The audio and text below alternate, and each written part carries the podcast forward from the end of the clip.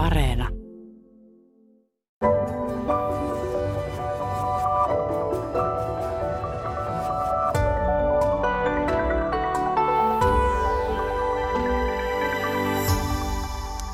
Hyvää huomenta.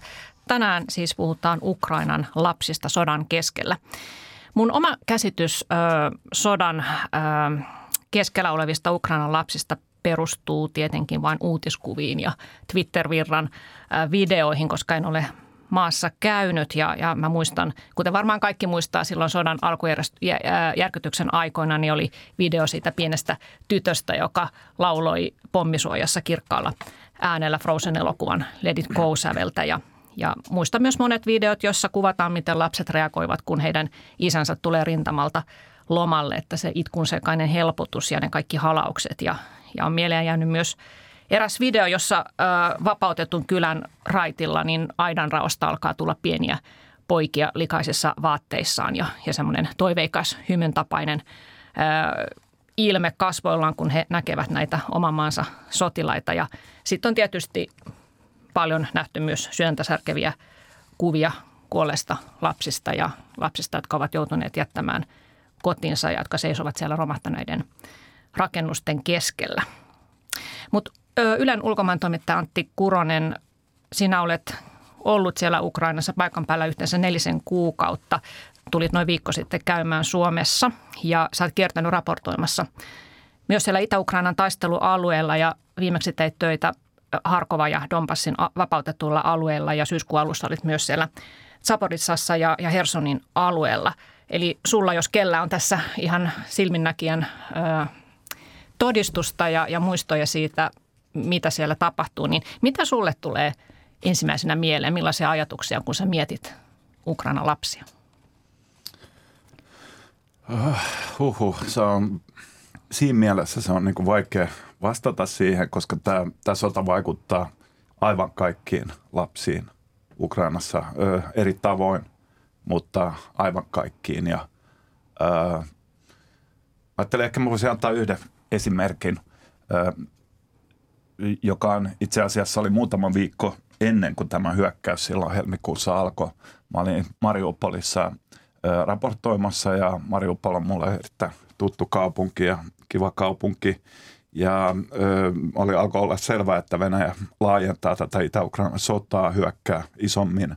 Ö, siis tämä sota on ollut kahdeksan vuotta ja Mariupolissa se on lähellä rintamaa. He ovat eläneet tämän Venäjän sodan kanssa jo kahdeksan vuotta, mutta olin siellä raportoimassa ja oli tämmöisessä tämmöinen vapaa kirkko, joka on, on orpokotia ja iso, iso järjestö siellä ja semmoinen tilaisuus sunnuntaina. Ja sitten juttelin eri ihmisten kanssa tästä – Venäjän mahdollisesta sodan laajentamisesta, hyökkäyksestä ja sitten jotenkin vaan jäi mieleen yksi semmoinen perheen isä.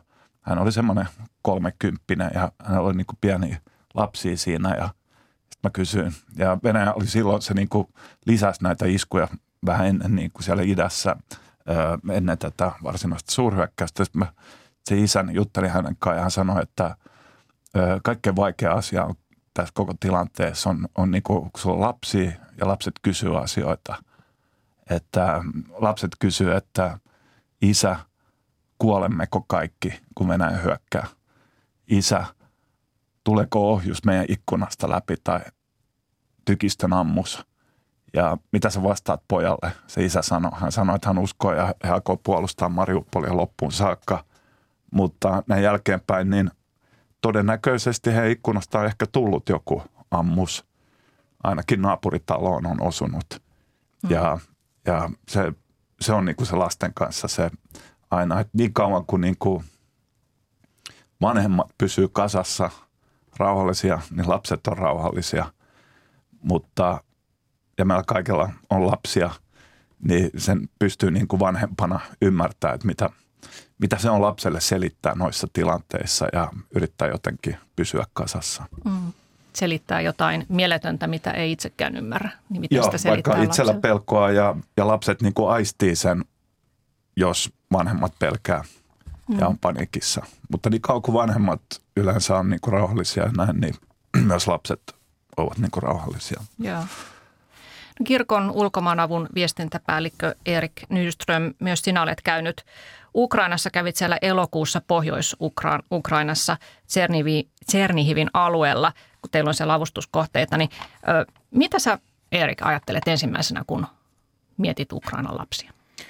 No ensimmäiseksi tulee mieleen ehkä tuo, ö, siis yhdyn tuohon mitä Antti sanoi, että miten vanhempien pitää olla koko ajan vastaamassa kysymyksiin lapsille ja miten niin kuin tässä on paljon niin kuin vanhemmilla tällaista ää, myös vastuuta kannettavana ja myös opettajilla kouluissa, jossa ollaan pystytty tässä meidän toiminnassa tässä kesän aikana järjestämään tällaisia kesäkerhoja, niin siellä oli selkeästi sellainen tunne, että, että lasten hyvinvointi on kaiken, kaikkien prioriteettien joukossa ensimmäisenä, että miten lapset voivat, se heijastaa niin kuin koko yhteisöön ja yhteiskuntaan myös, että, että se jos ei, jos ei ole leikkiä, niin jokin on vialla ja se vaikuttaa kaikkiin myös siinä.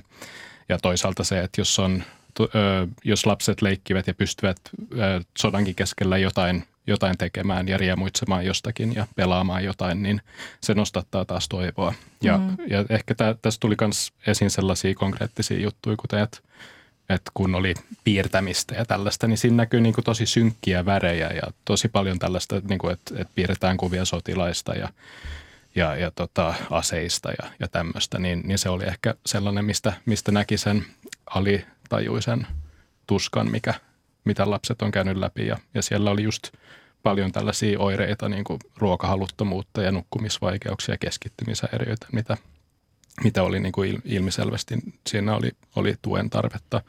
Mutta myös se, että kun ää, näitä lapsia pääsi sitten tekemään jotain yhdessä ja leikkimään ja jotenkin turvalliseen tilaan ja turvallisten aikuisten kanssa, niin siinä huomasin, niin kuin, kun vaikka meni opettajan huoneeseen opettajien kanssa sen, sen jälkeen, että, että heiltä niin kuin lähti tällainen liikutuksen itku heti siinä, kun pääsi suljettujen ovien taakse. Ja, Joo. Että se, se on kyllä, jotenkin lapsiin kiteytyy koko tämä hyvinvointi ja se jaksaminen ja tulevaisuuden mm. näkeminen. Kyllä. Kirsi Peltonen, saa Turun yliopiston erikoistutkija. Mitä sä, miten sä oot lasten mielenterveyden asiantuntijana seurannut tätä sotaa? No huolestuneena tietysti sillä tavalla, että kun tietää tavallaan ne ikään kuin keskimääräiset luvut, miten, ne vai, miten se vaikuttaa mielenterveyteen ja, ja niin kuin tiedetään, että kyllä – sotakokemukset on sellaisia, joilla on niin kuin suuri potentiaali aiheuttaa mielenterveyden ongelmia pitkälläkin aikavälillä lapsillekin. Mm. Toisaalta sitten taas niin kuin helpotus tulee siitä, että, että tiedän myös, että, ja me ollaan itsekin tutkittu sota-alueella sitä, kuinka myös lapset on resilienttejä ja, ja toipuu ja, ja selviytyy hyvin ihan uskomattomista tilanteista. Että sitten se tuo ehkä sitä semmoista semmoista puolta. Ja sitten taas psykologina ehkä niin kuin mietin koko ajan sitä, että, että mikä on se tehokkain apu ja miten se pitäisi kohdentaa ja, ja miten niin kuin me luodaan se systeemi sekä sinne että näihin maihin, joihin sit ihmiset päätyy, että, että me pystyttäisiin sitä apua tarjoamaan. Mm. Jos ajatellaan lasten oikeuksia, että lapsella pitäisi olla oikeus kasvaa rauhassa ja saada turvaa ja tukea aikuisilta ja oikeus leikkiä ja oikeus käydä rauhassa koulua, niin näitä oikeuksia ei todellakaan Venäjä kunnioita Ukrainassa. Ja eräs ukrainalainen äiti sanoi yhdessä lehtihaastattelussa, että ukrainalaisista lapsista on tullut vanhoja ennen aikojaan. He on huolten raskauttamia ja ovat menettäneet läheisiään ja ovat joutuneet pärjäämään turvattomissa olosuhteissa. Ja YK mukaan lähes seitsemästä miljoonasta sotaa paineesta valtaosa on naisia ja lapsia ja, ja Ukraina sisällä on noin kolme miljoonaa lasta maan sisäisinä pakolaisina. Ö, Erik Nyström, sä oot ollut avustustöissä myös monessa muussa kohteessa, muun muassa ö, Ukandassa, Keniassa, Mosambikissa ja, ja Lähi-idän maissa, niin miten, millä tavalla tämä Ukrainan sota ja siellä kohtaamassa tilanne nimenomaan lasten kannalta niin poikkeaa näistä muista kriisikohteista? No ensinnäkin ää, sehän on tässä kohtaa ää, maassa, joka on sodassa, niin kuin jos vertaa noihin, että missä tehdään muuta, muutenkin humanitaarista työtä just samojen aiheiden parissa, että koulutushan on yksi meidän pääfokuksista ja tällainen toimeentulo ja, ja rauhantyö myös, mutta mut tämä niin Ukrainassa just jos vertaa vaikka näihin maihin, mitkä mainitsit, niin tietysti se, että ympärillä on ö, hyvin meidän kaltaisemme yhteiskunta ja, ja se ehkä kontrasti siinä on tosi vahva mun mielestä siihen, että, että mikä se hätä sitten kuitenkin on siellä, kun on tuhoutunut valtavasti ö, infrastruktuuria ja myös nimenomaan kouluja.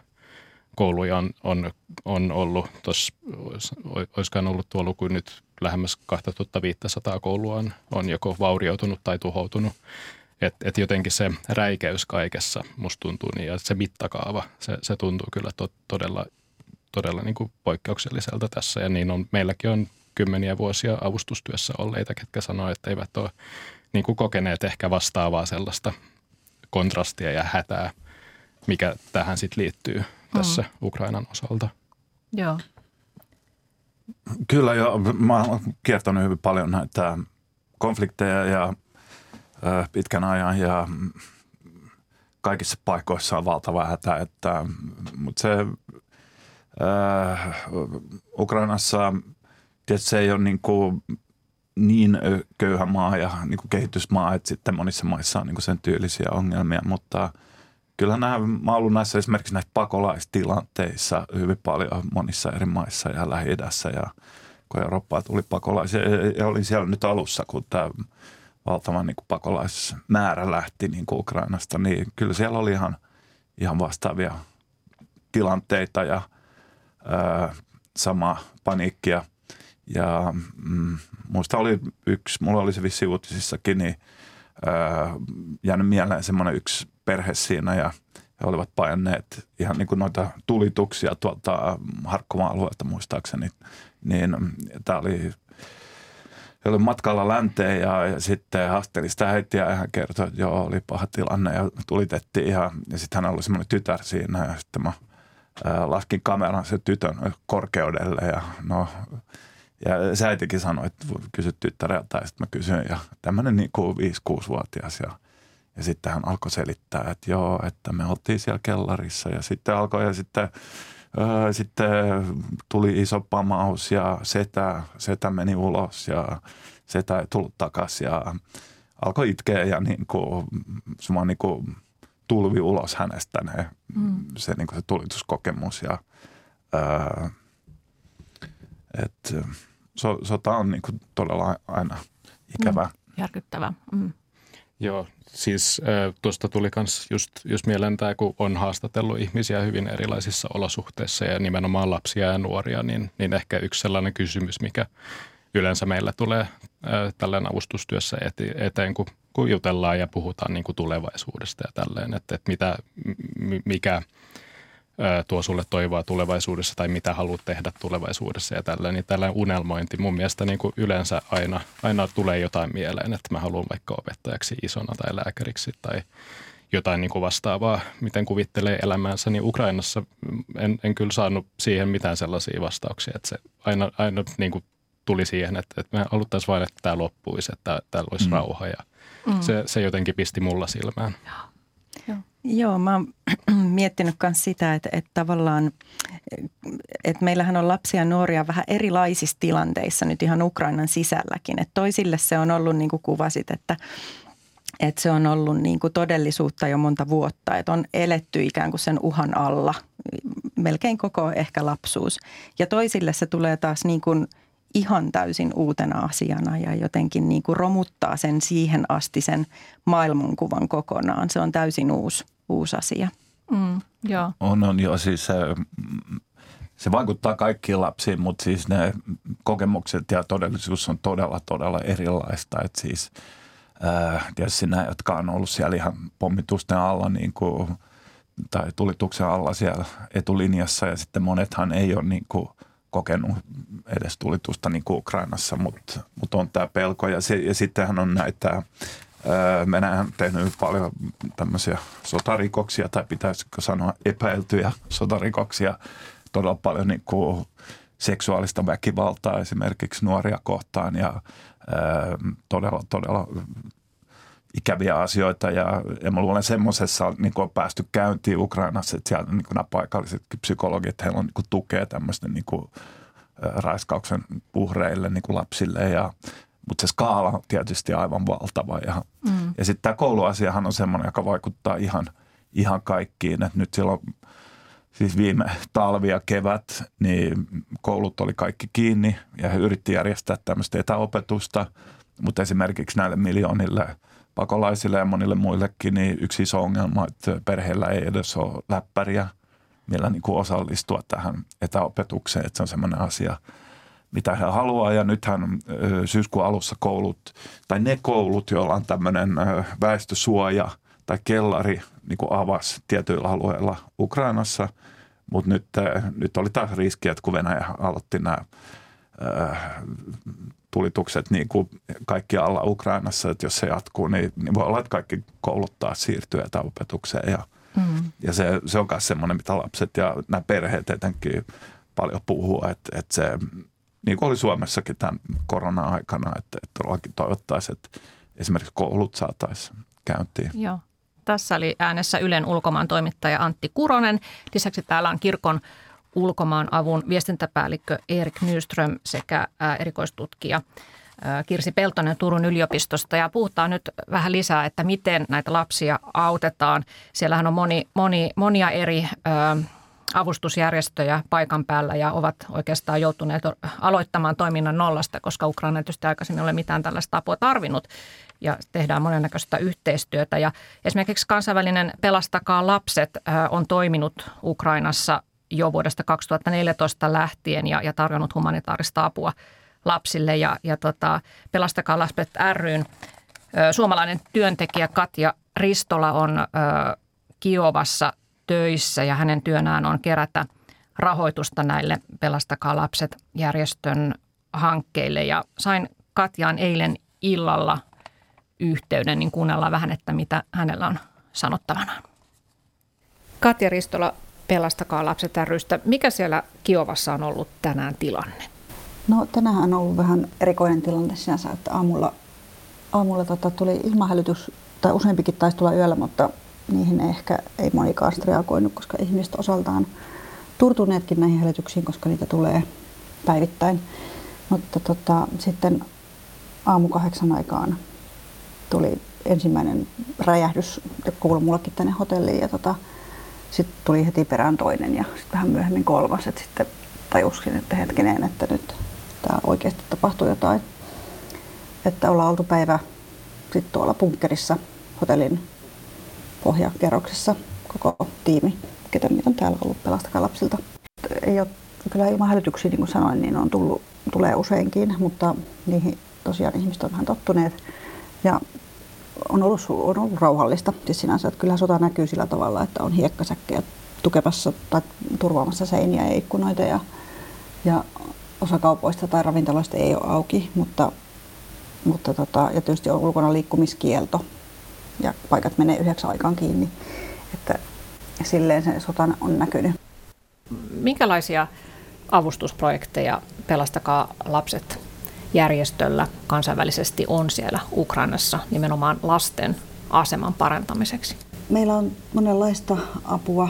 Me muun muassa toimitetaan kaikenlaista ruoka-apua ja vettä ja ää, käteisapua ja tur- turvallisia tiloja lapsille ja perheille ja paikkoja, minne mahdollisesti tuhoutuneista kodeista ovat voineet sitten tulla suojaan tai pakoon tai oleilemaan väliaikaisesti. Meidän tiimi työskentelee paljon myöskin niin kuin psykososiaalisen avun parissa, että se on ollut täällä merkittävässä asemassa, koska ihmiset, se kriisi on tullut niin yllätyksenä ihmisille, että ei, se on ehkä vähän ikäväkin sanoa, että maissa, jossa on kriisi ja kriisin perään, niin sitten ihmiset tavallaan tottuu siihen ja turtuu siihen, mutta täällä se on tullut tosi yllätyksenä, niin se psykososiaalinen tuki on ollut tosi, todella tärkeää.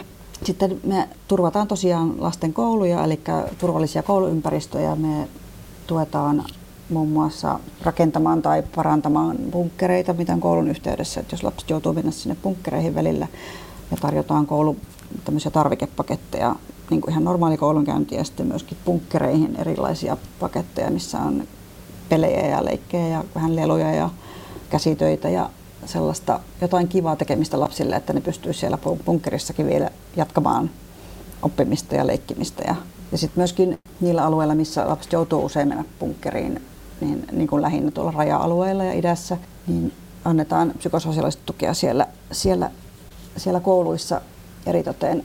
Ja tota, tuetaan sitä, että lapset oppis käsittelemään niitä outoja stressitunteita ja puhumaan siitä, että miltä tuntuu, kun joutuu tämmöisiin erikoisiin tilanteisiin. Sitten tosiaan kouluissa näitä sekä kouluympäristöjä vahvistetaan ja tuetaan ja sitten näitä digitaalisia kouluympäristöjä niissä paikoissa, missä ei lapset voi mennä kouluun. Esimerkiksi siellä idässä ja raja-alueilla niin koulut ei ole nyt ollenkaan toiminnassa, vaan on ainoastaan digitaalista opetusta ja sitten tuolla Länsi-Ukrainassa niin talven ajaksi koulut on päätetty, että niitä ei ollenkaan aloiteta, koska se on liian kallista lämmittää ne. Eli yritätte tavallaan auttaa siinä, että olisi kuitenkin jonkinlaisia rutiineja niillä lapsilla, että pääsisivät edes etäkouluun sitten. Joo, kyllä.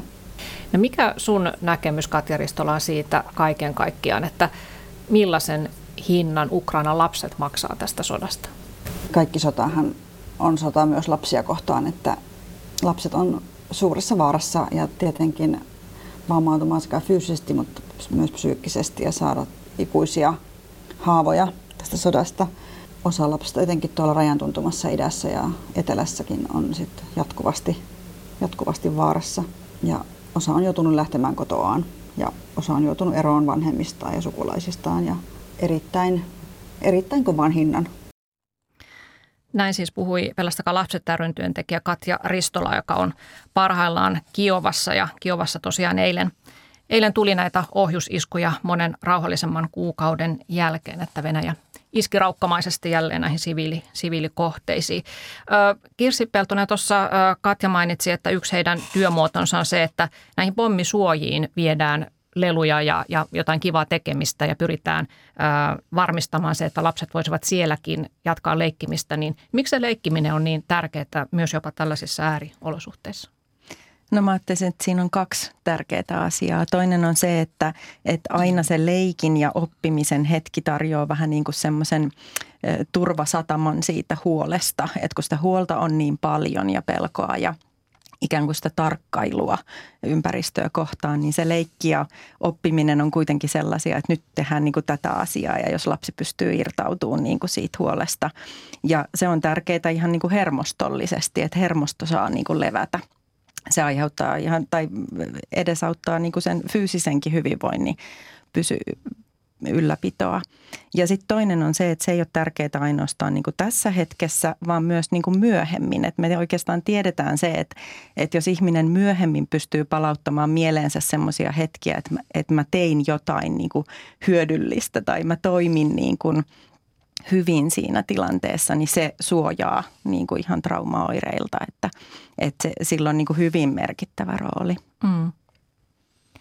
Joo, Tuleeko sinulla Antti mieleen jotain, sä oot varmaan vieraillut näissä pommisuojissa, että millaista siellä lasten kannalta oli? Joo, todella, todella paljon. Ja onneksihan se on vähentynyt. Siis Ukrainahan on vapauttanut hyvin paljon alueita koko Pohjois-Ukraina. Ja äh, esimerkiksi tämä Chernihiv, josta Erik just puhui, joka on kaupunki siellä lähempänä valko rajaa. Kiovasta vähän niin kuin koilliseen ja se oli kaupunki, jota Venäjä tulitti hyvin paljon – silloin viime talvena yritti vallata sen ja epäonnistui. Ja sielläkin olin pommisuojissa silloin, kun edelleen oli jonkin verran vaaraa. Ja, ja ne, ne, nehän on tämmöisiä hyvin karuja, siis ne ei ole mitään pommisuojia melkein yleensä, että siellähän on näitä neuvostoaikaisia kerrostaloja. Ja siellä on yleensä tehty tämmöinen, siellä on semmoinen niin tyhjä kerros tavallaan, jossa on niin semmoinen maalattia – Sinänsä ihan hyvä, että se on semmoinen, mutta siellä oli niin kuin todella kylmä ja todella kolkkoa ja, ja, ja siellä lapset on. Ja, mutta sitten nyt se sotahan on ne taistelualueet siellä idässä ja etelässä pääosin ihan nämä rintama-alueet, niin Ukraina on kyllä hyvin niin kuin, sanotaan verrattuna ehkä vuoteen 14, niin hyvin, hyvin niin kuin pyrkinyt todella vahvasti nyt niin kuin evakuoimaan kaikki sieltä, jotka niin kuin haluaa ja vaan niin kuin yrittänyt todella saada, mutta ö, siis on aina ihmisiä, jotka jää sinne ihan niin kuin todella, todella paikkoihin, missä ei pitäisi asua niin kuin näille mm. rintama-alueille. Ja useinhan ne on niin kuin vanhoja ihmisiä, jonka voi tavallaan ymmärtää, että he päättänyt, että he nyt jää sinne kuolemaan. Mutta sitten tuli esimerkiksi mieleen semmoinen tapaus. Mä olin Lisichanskissa, joka oli tämmöinen – kaupunki, jota Venäjä tulitti todella, todella paljon ja onnistui sitten myös niin kuin, valtaamaan loppujen lopuksi. Ja mä kävin siellä, siellä oli erittäin vaikea tilanne, todella vaarallista. Siellä tulitusta lähes jatkuvasti ja sitten mentiin yhden semmoisen kerrostalon siihen pihalle ja, ja, ja siellä niin sit ilmaantui niitä ihmisiä. Ja, ja sitten siinä oli semmoinen poika, Vitalik, hän oli muistani 11 tai 12 ja ja sitten se, se alkoi olla siinä meidän kanssa, sitten hänen äitinsäkin tuli siihen, ja, ja sitten se Vitalik alkoi niinku puhua just, että joo, että et kyllä mä, kyllä mä niinku haluaisin lähteä, mutta äiti ei halua lähteä ja tällä. Ja sitten voi olla, ne on usein tämmöisiä vähän psykologisia syitä ja näin, ja, mutta äiti ei halua lähteä. Se äiti oli aika, mä luulen, aika traumatisoitunut siinä tilanteessa ja ja sitten edellisenä päivänä mä olin ollut myös Lisichanskissa yhden tämmöisen ryhmän kanssa, jotka meni sinne evakuoimaan ihmisiä busseilla. Ja sitten me oltiin siellä, ja se äiti niin kuin ei, se ei pystynyt vaan, niin kuin, että he lähtee. Ja siellä, pitää, siellä oli ihan kauhea tilanne, mutta sitten me sillä, sit mä sanoin, että me alettiin sen Vitaalikin kanssa puhua, sen pojan kanssa.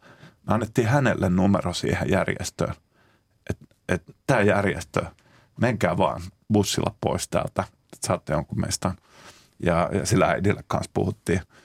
Ja no sitten me lähdettiin sieltä Lisichanskista, siis oli mennyt muutamia tunteja, sitten me soitettiin siihen järjestöön, että siellä on nyt yksi tämmöinen poika ihan, tai tämmöinen perhe, että se, niitä pitäisi, että yrittäkää saada, että jos te voitte jotenkin yrittää evakuoida. Sanoi, onko se tämä Vitalik-poika? Hän soitti meille. Mm. Ja seuraavana päivänä hän lähti bussilla. Ja se oli 11 tai 12. Ja hän niin kuin, sitten loppupeleissä niin kuin, puhui yli oman äitinsä ja he niin kuin evakuoitu ja he, he on nyt niin kuin Ukrainassa. Ja vähän sen jälkeen niin kuin Venäjän valtasi sitten. Mm. Se oli ja heidän onnensa, että pää, kohtasivat joo, sinut. tässä tuli vaan mieleen, että tästä puhuttiin siitä, että, että monet niin kuin lapset niin kuin aikuistuu vähän niin kuin aikaisin. Niin, aivan. Niin, jotenkin, Hän otti vastuuta siitä sitten joo. tilanteesta. Joo. Ö, Erik Nyström, tuossa tämä Katteristolla kertoo, että Pelastakaa lapset tukee myös tätä koulunkäyntiä, että teette yhteistyötä kansainvälisen Pelastakaa lapset ry, järjestön kanssa siellä, niin tota, yksi tämä tukimuoto on tämä psykososiaalisen tuen tarjoaminen, että kouluissa opettajia koulutetaan ja sinne saataisiin myös lasten psykologeja paikan päälle. Niin kerro vähän, että mitä, mitä sillä, minkälainen tukimuoto se on. Joo, että jos ajattelee tuota psykososiaalista tukea tuollaisena pyramidina, jossa on neljä palikkaa, niin se alinhan on just se ympäröivä yhteisö, perhe, koulu ja, ja tämmöinen, että, että on se turvallinen ympäristö ja myös se, että, että lasten osalta tuli mulla ainakin eteen paljon just se, se, että kun kerrottiin, että on niin hyvä olla samanikäisten kanssa myös, niin, niin että se on heille myös tärkeää, että ei ole pelkästään aikuisten kanssa just se, että, että, että siinä kokee niin kuin enemmän sellaista vertaistukea. Mm. Mutta ylipäänsä se on se, se niin kuin kaiken, kaiken ydin tai se niin kuin perusta, että on se turvallinen ympäristö ja sitten sen jälkeen näin niin kuin me ajatellaan, niin tulee opettajat ja se, että on niin kuin turvalliset aikuiset siinä myös ö, lasten tukena ja just se, että opettajia tarvii kouluttaa tällaisen kriisin hanskaamiseen, koska tämähän on, on monelle hyvin uutta tietenkin, että, että on sotatilanne ja on niin kuin paljon traumoja lasten keskuudessa ja tälle pystyy niin kuin havainnoimaan lasten vointia ja ehkä niin kuin sit mahdollisuuksien mukaan reagoimaan siihen tai keskustelemaan vanhempien kanssa, että niin kuin pystyy olemaan silmät auki ja turvana näille, näille lapsille ja nuorille. Ja sitten myös näkemään ne tilanteet, milloin oma mandaatti ei ikään kuin riitä, että pitää mennä sille kolmannelle tasolle, missä on niin kuin koulutettuja psykologeja ja pystyy saamaan terapiaa ja sitten se neljäs taso, jos tarvii sen lisäksi vielä ehkä jotain ö, lisätoimenpiteitä, sanotaan vaikka lääkitystä tai mitä, mitä sitten voikaan tulla, ö, mm. niin se, se niin kuin me, meillä on nämä kaksi ekaa pilaria, eli se turvallinen ympäristö ja sitten opettajien kanssa yhteistyö ja sitten me rakennetaan niin kuin näitä yhteyksiä koulutetuille ammattilaisille, että pääsee siihen. Meillä on tällainen, tällainen idea tämän takana. Niin jo, to, jo siis se, mikä on niin kuin, jos jotain hyvää tästä tilanteesta pitää löytää, niin, tai niin kuin, että Ukrainassa siis ää, kaikki on niin kuin samalla puolella. Mm. Että on niin kuin puolustustaistelu. Venäjä on hyökännyt Ukrainaan. Ukraina ei ole tehnyt mitään. Venäjä hyökkäsi jo vuosia sitten ja nyt tehnyt tämän massiivisen hyökkäyksen. Ja Ukrainassa todellakin siis kaikki on mukana tässä puolustustaistelussa. Kaikilla on niin kuin sama päämäärä ja heillä on myös kokemusta tästä niin kuin vuosien takaa niin sanotusti Itä-Ukrainasta. Niin, niin mä luulen, että se niin kuin tavallaan ottaa, että siellä on, siellä on, siellä on siellä on niin, niin paljon niin vapaaehtoisia esimerkiksi. Että et just paljon nämä järjestöt, jos on humanitaarista apua, että ne toimittaa sinne ruokaa ja tämmöistä. Mutta sitten nämä paikalliset, joista suuri osa on nyt työttömiä tämän sodan takia, niin he niin kuin tekee sitä avustustyötä. Ja kaikki on niin kuin tavallaan mukana siinä samassa asiassa. Ja siellä ei ole semmoista niin kuin – sisällä niin kuin semmoista riitaa ja Joo. aggressiota, tiedätkö, miss, mitä voi olla jossain lähi esimerkiksi, että nämä on... Nyt keskenään riidellä. Niin, joo. joo, niin kuin tämmöisiä, että se, että se niin kuin auttaa ja just tämä niin kuin aivan valtava, valtava, niin kuin, että kaikki haluaa auttaa toisiaan kaikilla mm. tasoilla, niin mä luulen, että se, se jonkin verran kyllä auttaa. Joo. Kyllä, ja siis äh, just tuossa tuli mieleen tämä yksi, yksi perhe, jonka tapasin, missä äh, äiti oli irtisadoutunut töistään. Hän oli pankkivirkailija aikaisemmin ja jopa jättänyt työnsä, että pystyisi olemaan vapaaehtoinen ja tukemaan ja tekemään jotain asian eteen. Että se, mä koen, niin kuin Antti sanoi, että tuo tunnetila on siellä tosi vahva. Ja sitten vielä se näkyy myös lapsista ja nuorista, etenkin nuorista teini-ikäisistä. Että nekin kokee, että me haluamme myös tehdä jotain. Joo. Ja, ja, he, he, ja he voivat olla niin kuin ylpeitä arm, sotilaistaan ja isistään, ja he mm. voivat olla ylpeitä. Et, et, tietysti se on eri asia, mutta, mutta mä ajattelen siis Venä, Venäjän valtiojohtojen selkeästi ei niin kuin välitä omista kansalaisista mm. tai ukrainalaisista todellakaan, mutta ei myöskään omista. Et, et se, siellähän se varmasti voi tulla aika vaikea ongelma. Siis siellähän on kymmeni tuhansia, muutama sata tuhatta venäläistä sotilasta jo, jotka on ollut siellä rintamalla. Ukraina arvioi, että se on 60 000 sotilasta venäläistä kaatunut. Kuinka moni on niin kuin haavoittunut. Mm. Ja nämä perheet ja sitten heidän niin kuin lapsillaan, siellä ei ole semmoista samaa, tiedäksä, että me ollaan hyvällä asialla. Niin. Tai että he saavat olla ylpeitä isästään, joka on kaatunut sitten kymmenen vuoden päästä, kun aletaan niin, ymmärtää aivan. siellä, mistä on kyse. Että se, sitä mä tarkoitan se Ukrainalla. Että se, että minkä et, puolesta nämä venäläiset isät sitten on oikein kaatunut, niin, niin se on niin, hyvin epäselvää. Että... Niin, ja, ja mä luulen, että koko Venäjän yhteiskunnassahan, niin kuin, tai tämä valtiojohtohan on niin kuin, piilotellut koko tätä sotaa. Mm. Että tämä on joku erikoisoperaatio. Ei me olla sodassa, ei tämä ole niin iso juttu mm. ja näin. Mm. Mutta Ukrainassa kaikkihan perustuu kuitenkin semmoiseen niin totuuteen ja että me, me puolustaudutaan, me, me tehdään kaikkemme ja mm. että se siinä mielessä silloin on varmasti jonkin verran niin kuin vaikutusta. Joo, ja varmasti just tämä sitten, että se tuo sen yhteishengen ja sen, että kaikki, kaikki haluaa osallistua. Ja se osaltaan varmaan on myös että voimaannuttava asia, on, että on, pystyy jotain tekemään. näistä väestönsuojista tai näistä kellareista, missä ihmiset asuu. Ja siellä asuu todella, siis useinhan niissä asuu todella, todella paljon ihmisiä pienessä tilassa. Mutta siellä niin kuin selkeästi, mitä mä oon ollut, niin ainakin aistii sen, että siellä tehdään asioita yhdessä ja – siellä laitetaan ruokaa ulkona, yhteinen nuotio ja, mm. ja no siellä organisoinut vähän siellä sisällä jotain keittiöä ja tälle, että siinä, ky- kyllä siinä on semmoista niin yhteishenkeä. Kyllä, mutta myös ongelmat on massiivisia, että jos ei tule kaasua eikä lämpöä ja vedestäkin voi olla pulaa ja ruokakaan ei välttämättä riitä ja ihmiset on työttömiä, että siellä on myös kyllä. Kyllä, kyllä mm. totta kai, että jos mm. pitää niin kuin nuotiolla tehdä ruokaa niin. talvella, niin... Joo. Oliko sulla Erik vielä tähän? No, no tuli just, just mieleen vaan, vaan just tuo, puhutaan tästä aktiivisuudesta ja se tekemisen tarve, että ehkä yksi sellainen, mikä pisti Chernihivissä silmään, oli myös miten raunioita, mitä on ollut tuhottuja rakennuksia tällainen, mitä siinä siivotaan kuitenkin, että on pakko niin, niin kuin saada niin. pois näitä sodan jälkiä vähän. Niin. Että jos ei muuta tekemistä, niin ainakin se, se on niin kuin se, minkä voi tehdä. Joo, Joo, ja paljon siis tosiaan yritetään auttaa ja UNICEF tietysti iso toimija siellä, että on, on jakanut läppäreitä opettajille ja, ja järjestänyt pakolaisille opetusta ja, ja myös ollut mukana sitten ö, eri koulutarvikkeiden jakamisessa ja, ja, tota, ja näin. Mutta yksi tota, tämmöinen kysymysmerkki on se, että mitä tapahtuu tosiaan siellä miehitetyillä alueilla, että ö, ilmeisesti siellä, jos ajatellaan tätä koulunkäyntiä, niin – niin on aloitettu aika aggressiivinen propaganda, että ukrainankieliset oppikirjat ovat lentäneet nuotioon ja, ja sitten sen on tullut Venäjän opetusohjelma tilalle ja jopa Venäjältä roudattu sinne opettajia, niin, niin tota, mitä tästä ajattelette? No, no nämähän on ihan niin kuin virallisestikin tämmöisen kansanmurhan piirteitä ja mm. tämmöisen niin kuin, äh, todella järkyttävä. Siis tälle, että venäläistetään miehitettyjä alueita.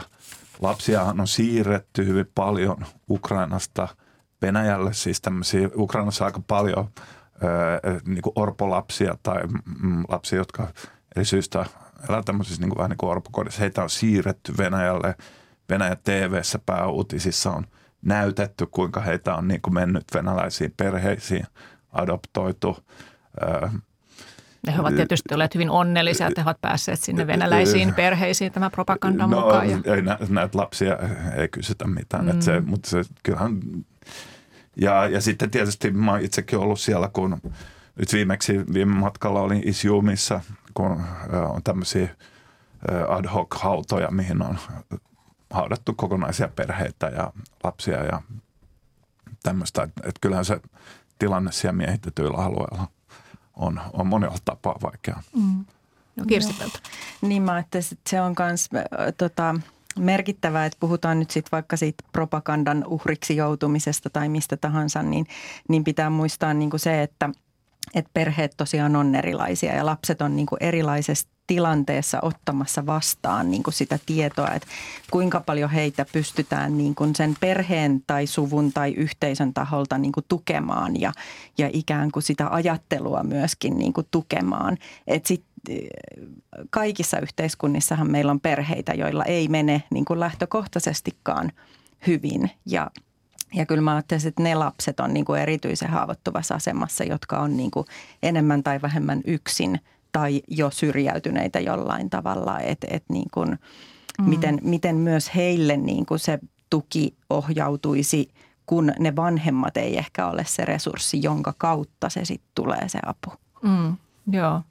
No mitä mieltä saat Kirsi Peltonen tästä, että aika paljon nyt avustusjärjestöt panostavat sinne kouluun, kouluun niitä paukkuja?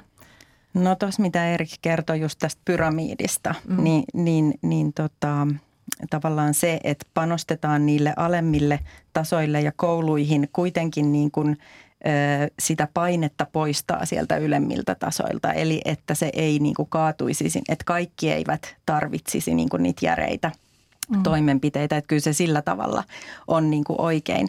Mutta eilen sitten juuri, juuri tota, niin, niin kuuntelin nyt saksalaista asiantuntijaa, joka puhui tästä vähän samasta näkökulmasta. Ja hän sanoi sitten, että, että pitää myös olla niin päin, että meidän kaikki niin kuin terapeutit ja, ja ikään kuin se eh, kolmion kärki ei valu sinne niin kuin tavallaan liian alas auttamaan niin kuin kaikkia. Että sitten meillä on sitä resurssia myöskin siellä – siinä päässä, mitkä sit, et niille lapsille, jotka todella tarvii sitä kohdennettua tukea. Mm. Et kaikki tasot niin pitäisi toimia koko ajan ja se ei ole tietysti mikään helppo yhtälö. Joo. Kyllä, jo samaa mieltä. Ja just tuossa siis se, sen pyramidin pointti olikin just se, että ne kaksi alimpaa tasoa on just se, mitä sanoitkin, niin. että, että siinä arjen auttamisessa pitää vaan olla se polku ja se tieto ja taito arvioida, ää, miten, mikä niin kuin vie sit seuraavalle tasolle. Että, että se on, se on kyllä, kyllä tosi tärkeä.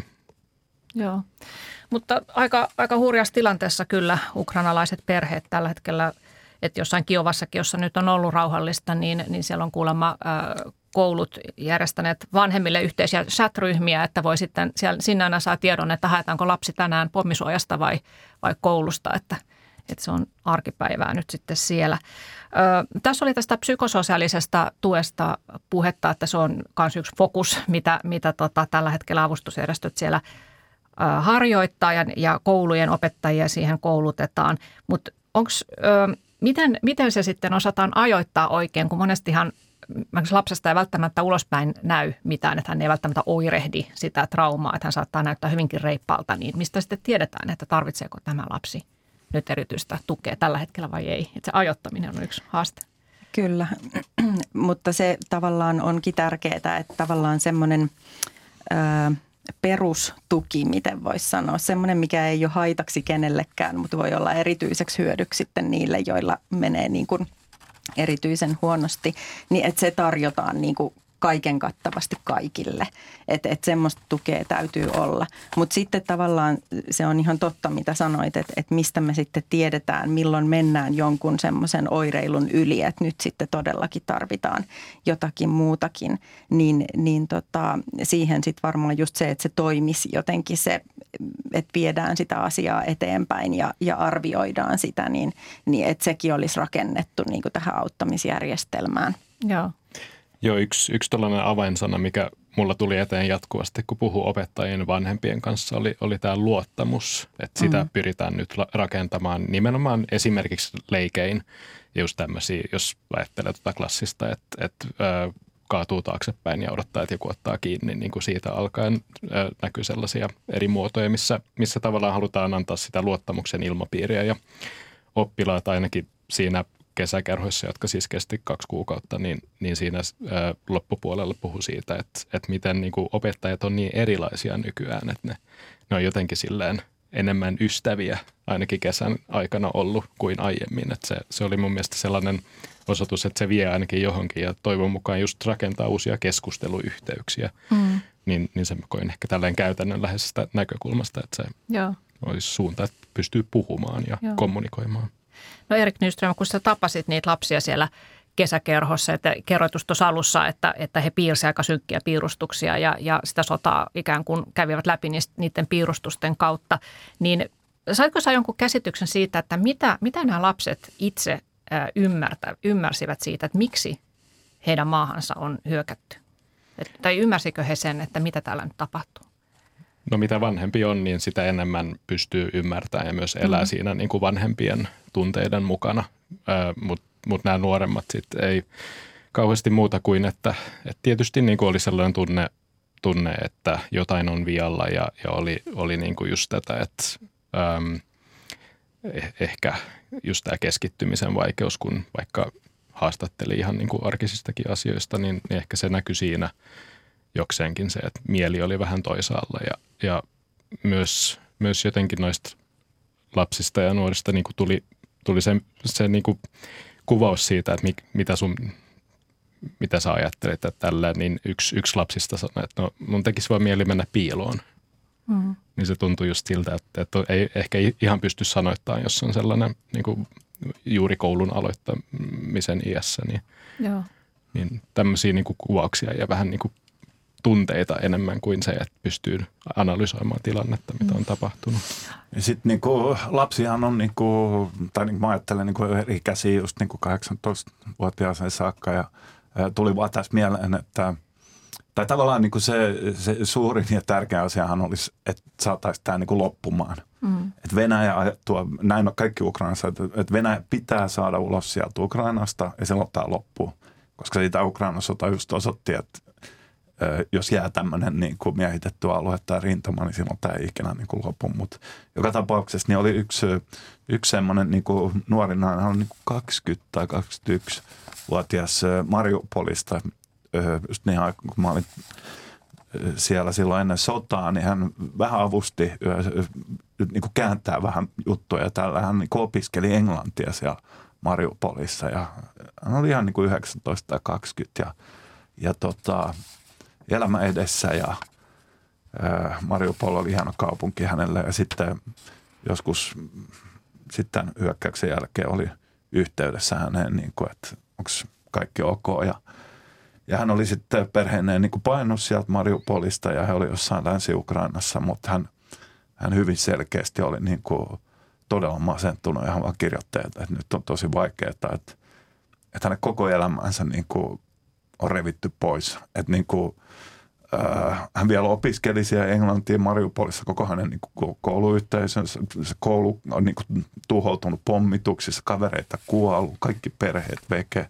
Hänen isänsä oli poliisi, hän, se, hänen isänsä on nyt Itä-Ukrainassa ja että se oli jotenkin niin lohdutonta ja se oli, mä olin just niin kuin, tiiäks, pari kuukautta ennen niin kuin, tapasin hänet ja niin kuin, vähän työskennellyt. Mä olin ensimmäinen niin kuin, ulkomaalainen tämmöinen toimittaja.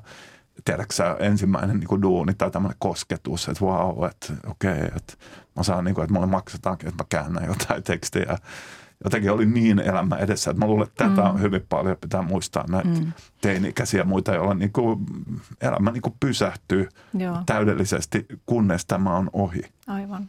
Niin, toi on kyllä hirveän niin kuin tärkeä näkökulma nämä pitkäaikaisvaikutukset, että, että vaikka sota sitten joskus loppuukin, niin ikävä kyllä niitä tavallaan – kun lapsi ja nuori kehittyy, niin myös kehittyy hänen ajattelunsa ja se, mitä olisi voinut tapahtua ehkä, ja ne pelot ja. voi tulla uudella tapa, tavalla. Että me ei saatika tämmöiset niin sit tulevaisuuden romuttumiseen liittyvät asiat, mitkä eri lailla ymmärretään, kun, kun kasvetaan. Että me ei voida niin kuin ikään kuin pysähtyä siihen, että okei, uhka on ohi ja nyt niin kuin kaikki – palaa normaaliksi niin kuin yksilön tasolla, että niin ei valitettavasti aina, aina Mutta se, mut se, niin kuin se tavallaan, että nyt Ukrainassa ollaan niin kuin siinä tilassa, siellä on niin kuin se aktiivinen sota mm. niin kuin käynnissä. Tilanne ei ole yhtä paha kuin se oli silloin viime keväänä ja talvena, että Ukraina on niin kuin edennyt siinä, mutta mut, mut kunnes niin kuin Venäjä niin kuin, tai Ukraina onnistuu niin kuin voittamaan Venäjä tai saamaan Venäjä pois näiltä miehittaloutta. Silloin se niin kuin loppuu. Mm. Ja sitten kaikki voi niin kuin edes palata takaisin ja yrittää alkaa niin kuin semmoista tavallaan niin kuin tavallista. Et siis nythän esimerkiksi valtava ongelmahan on se, että että Ukrainan niin kuin talous on romahtanut täydellisesti. Mm. Ukraina ei voi lentää, ei siellä ole mitään kaupankäyntiä. Suuri osa ihmistä on työttömiä, niin kuin vanhemmat, että et ei ole rahaa vaikka olisi niin kuin turvaa, niin että siinä, niin monet asiat niin kuin, ää, ei toimi niin kauan kuin tämä sota jatkuu. Mm. No vielä tästä pitkäaikaisen tuen tarpeesta, niin äh, ihmisillähän on tämmöinen psykologinen taipumus vältellä omia traumakokemuksia, että niitä ei halua ajatella ja ne ehkä kapseloidaan. Ja meillähän on täällä Suomessakin ylisukupolvista kokemusta siitä, että mitä sitten tapahtuu, kun niitä traumoja ei käsittele, niistä ei puhuta. Niin Kirsi Peltonen, sähän olet erikoistunut näiden sotatraumojen hoitoihin ja just olit hiljattain muun muassa Virossa Viron pakolaisapua kouluttamassa siellä, että miten he voisivat erilaisen interventioin sitten hoitaa näitä traumoja, niin kerrotko vähän siitä, että millaista – millaisia mahdollisuuksia on sotaa kokeneita lapsia auttaa, että he pystyisivät purkamaan niitä traumoja? Joo, no kyllä hyvä uutinen on se, että me ollaan niin kuin menty tosi paljon eteenpäin siitä, niin kuin miten esimerkiksi Suomen mm. sotien mm. jälkeen osattiin ylipäätään traumatisoitumista hoitaa onneksi. Ja niin kuin kyllä mulla on kova luottamus siihen, että, että niin kuin niitä, kun vielä kehitetään tätä järjestelmää, miten niitä tehokkaita hoitoja saadaan niin kuin kaikkien niitä tarvitsevien ulottuville, niin se tieto meillä on, mitä, mitä niin kuin, miten voidaan auttaa. Mm. Niin sä oot myös ö, ollut kehittämässä, tai siis koulutat tätä tämmöistä narratiivista altistusterapiaa. Joo.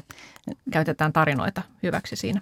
Tarinoita ja sitten sitä altistusta tosiaan, mitkä on tämmöisiä niin kuin, näyttöön perustuvia menetelmiä sille, miten sitten näistä pahimmista niin kuin trauma kokemuksista voidaan selviytyä, niin, mm. niin tota, se on niin kuin tärkeää, että niitä tutkitaan ja tavallaan saadaan semmoista laajamittaista evidenssiä siitä, että mikä toimii. Että se ei perustu ainoastaan siihen yhteen kokemukseen tai edes yhteen tutkimukseen, vaan niin kuin on semmoinen pitkäkestoinen kehitys siinä, että tiedetään mikä on se toimivin ja turvallisin tapa myöskin hoitaa. Mm.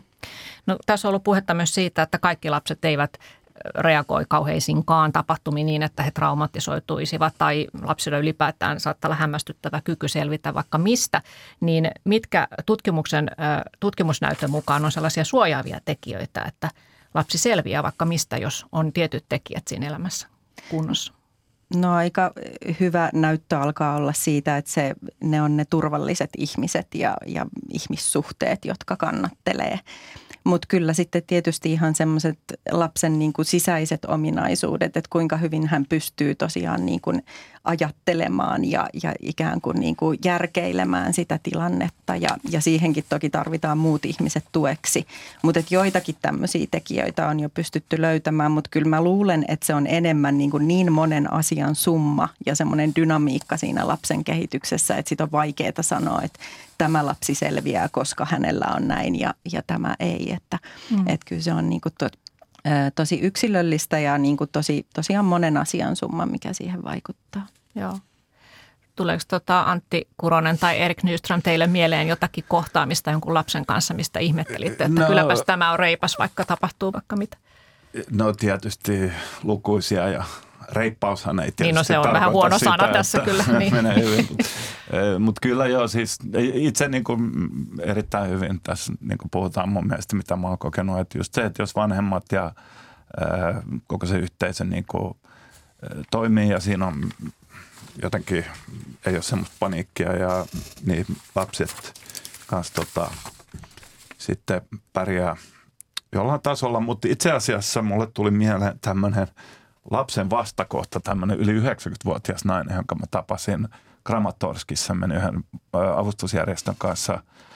He vie tätä ruoka-apua koteihin, niin kuin vanhoille, jotka ei pysty niin kuin liikkua oikein. Ja siellä oli, itse asiassa vei apua tämän naisen tyttärelle, mutta siellä oli siis yli 90-vuotias nainen, joka oli 14-vuotias, kun Saksa miehitti Kramatorskia mm. toisen maailmansodan aikana.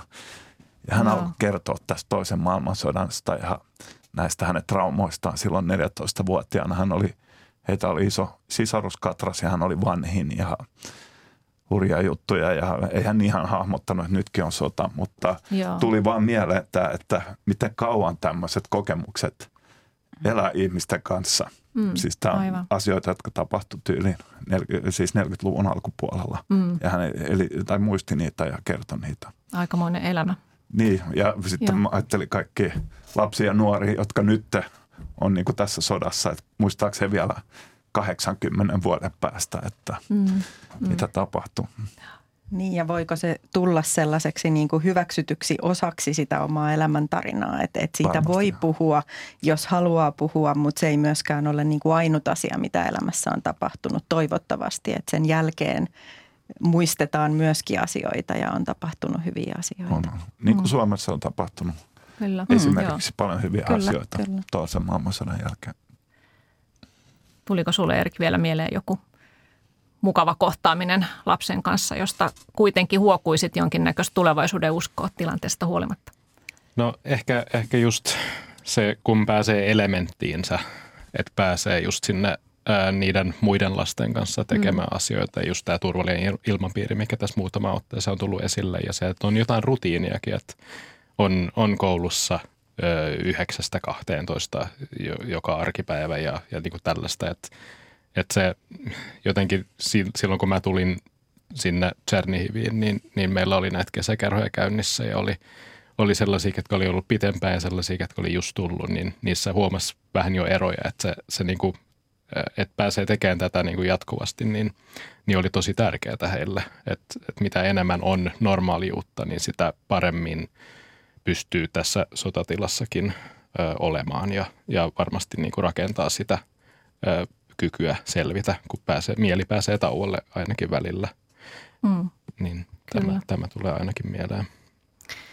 Kiitoksia Erik Nyström ja Kirsi Peltonen ja Antti Kuronen tästä keskustelusta ja meistä joka jokainen voi tietysti omalla tavallaan auttaa Ukrainan lapsia ja muun muassa sillä tavalla, että meillä on myös maahan tullut paljon pakolaisia sieltä, että sen millä tavalla me heihin suhtaudumme ja miten heitä autamme, niin myös sillä on iso merkitys.